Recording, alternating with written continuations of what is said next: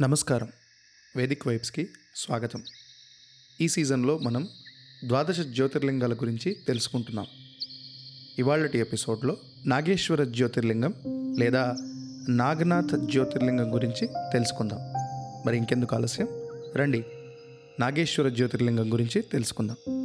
గోమతి ద్వారకల సమీపంలోని దారుకావనంలో నాగేశ్వర జ్యోతిర్లింగం ప్రకాశిస్తుంది.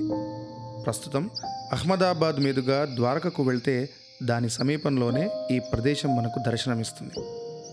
ఇది కూడా గుజరాత్ రాష్ట్రంలో శ్రీకృష్ణుడు నిర్మించిన ద్వారకకు దగ్గరగా ఉంటుంది. ప్రయాణంలో చాలా భాగం సముద్రపు ఒడ్డు మీదుగా నడుస్తుంది. సప్త పట్టణాలలో ద్వారక చాలా పురాణ ప్రసిద్ధి చెందిన నగరం. ద్వారక నుండి సముద్ర మధ్యలో శ్రీకృష్ణుని అంతఃపురం భేట్ ద్వారక ఉంది. ద్వారకకు భేట్ ద్వారకకు మధ్యన నాగేశ్వర జ్యోతిర్లింగ దర్శనం మనకు లభిస్తుంది. ఒక విచిత్రమైన విశేషం ఏమిటంటే మిగిలిన జ్యోతిర్లింగం లాగా నాగేశ్వర జ్యోతిర్లింగం పట్టణంలో కానీ పల్లెలో కానీ ఉండదు. దారుకావనం అంటే ఒక చిన్న దీవి లాంటి వనంలో ఈ జ్యోతిర్లింగ దర్శనం మనకు లభిస్తుంది. ఆలయం చుట్టూ ప్రహరీ గోడ ఉంటుంది. నాగేశ్వర జ్యోతిర్లింగం శాలిగ్రామ శిలతో పడమర ముఖంగా ఉంటుంది. ఇక్కడ అమ్మవారి పేరు నాగేశ్వరి దేవి. విడిగా అమ్మవారి ఆలయం ఉండదు. స్వామివారి పక్కనే గోడలో నాగేశ్వరి దేవి దర్శనం లభిస్తుంది.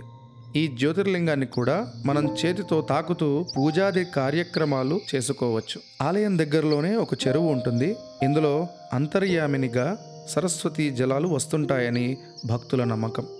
స్వామివారికి అభిషేకాదులన్నీ ఈ చెరువు నీటితోనే చేస్తారు. శ్రీమద్ శంకర్ భగవత్పాదులు స్థాపించిన నాలుగు శంకర మఠాలలో పశ్చిమ దిగ్భాగంలో ద్వారక ఒకటి. శంకరులు నిర్ణయించిన నాలుగు మహావాక్యాలలో అయమాత బ్రహ్మ ఇచ్చటి వారికి ఆరాధ్యం. తూర్పున జగన్నాథ నిలయమైన పూరీ క్షేత్రంలోనూ ఉత్తరాన బదరికి కింది భాగంలో జ్యోతిర్మఠంలోనూ దక్షిణ శృంగగిరిలోనూ మిగిలిన శంకర మఠాలున్నాయి. శ్రీకృష్ణుని పాదసంచారం చేత ఈ స్థలం చాలా పవిత్రంగా ఉన్నది. శంకరులు స్థాపించిన శంకర మఠం వలన ఆత్మజ్ఞానం లభిస్తుంది. మోక్షదాయకుడైన పరమేశ్వరుడే నాగేశ్వరునిగా అవతరించిన క్షేత్రం మోక్ష ఫలాన్ని ప్రసాదిస్తుంది. ఇక ఈ క్షేత్రానికి సంబంధించిన కథ గురించి తెలుసుకుందాం. పూర్వము దారకుడనే ఒక రాక్షసుడు ఉండేవాడట అతని భార్య పేరు దారుక.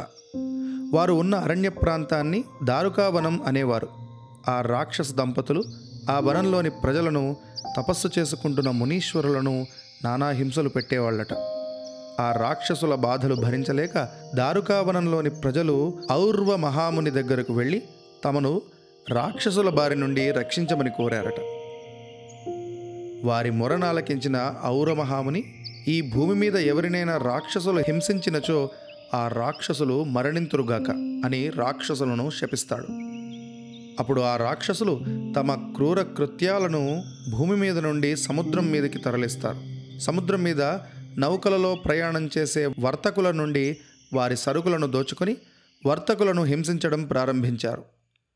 సముద్రం మీద నౌకలో ప్రయాణం చేస్తున్న సుప్రియుడనే వ్యాపారస్తుడిని రాక్షసులు బంధిస్తారు. అతను కారాగారంలో శివభజనలు చేస్తూ శివస్తోత్రాలను పఠిస్తూ ఉంటాడు. అందుకు అతన్ని రాక్షసులు చిత్రహింసలకు గురిచేస్తారు. అప్పుడు సుప్రియుడు తనను రక్షించమని పరమేశ్వరుని దీనంగా వేడుకుంటాడు. సుప్రియుడి పరిస్థితి గమనించి పరమేశ్వరుడు వెంటనే నాగేశ్వర జ్యోతిర్లింగ రూపంలో తరలివచ్చి దారకుడిని అతని రాక్షస పరివారాన్ని సంహరించి సుప్రియుడిని కాపాడుతాడు.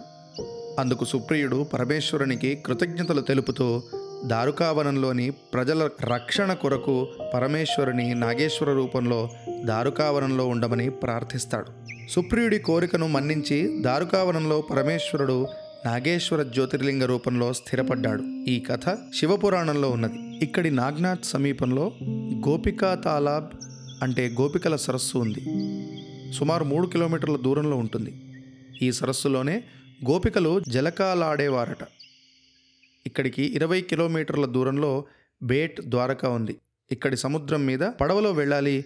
పదవ జ్యోతిర్లింగంగా ప్రసిద్ధి చెందిన నాగేశ్వర జ్యోతిర్లింగాన్ని దర్శించడం వల్ల పూజించడం వల్ల అనేక లాభాలు కలుగుతాయని శివపురాణం తెలుపుతుంది.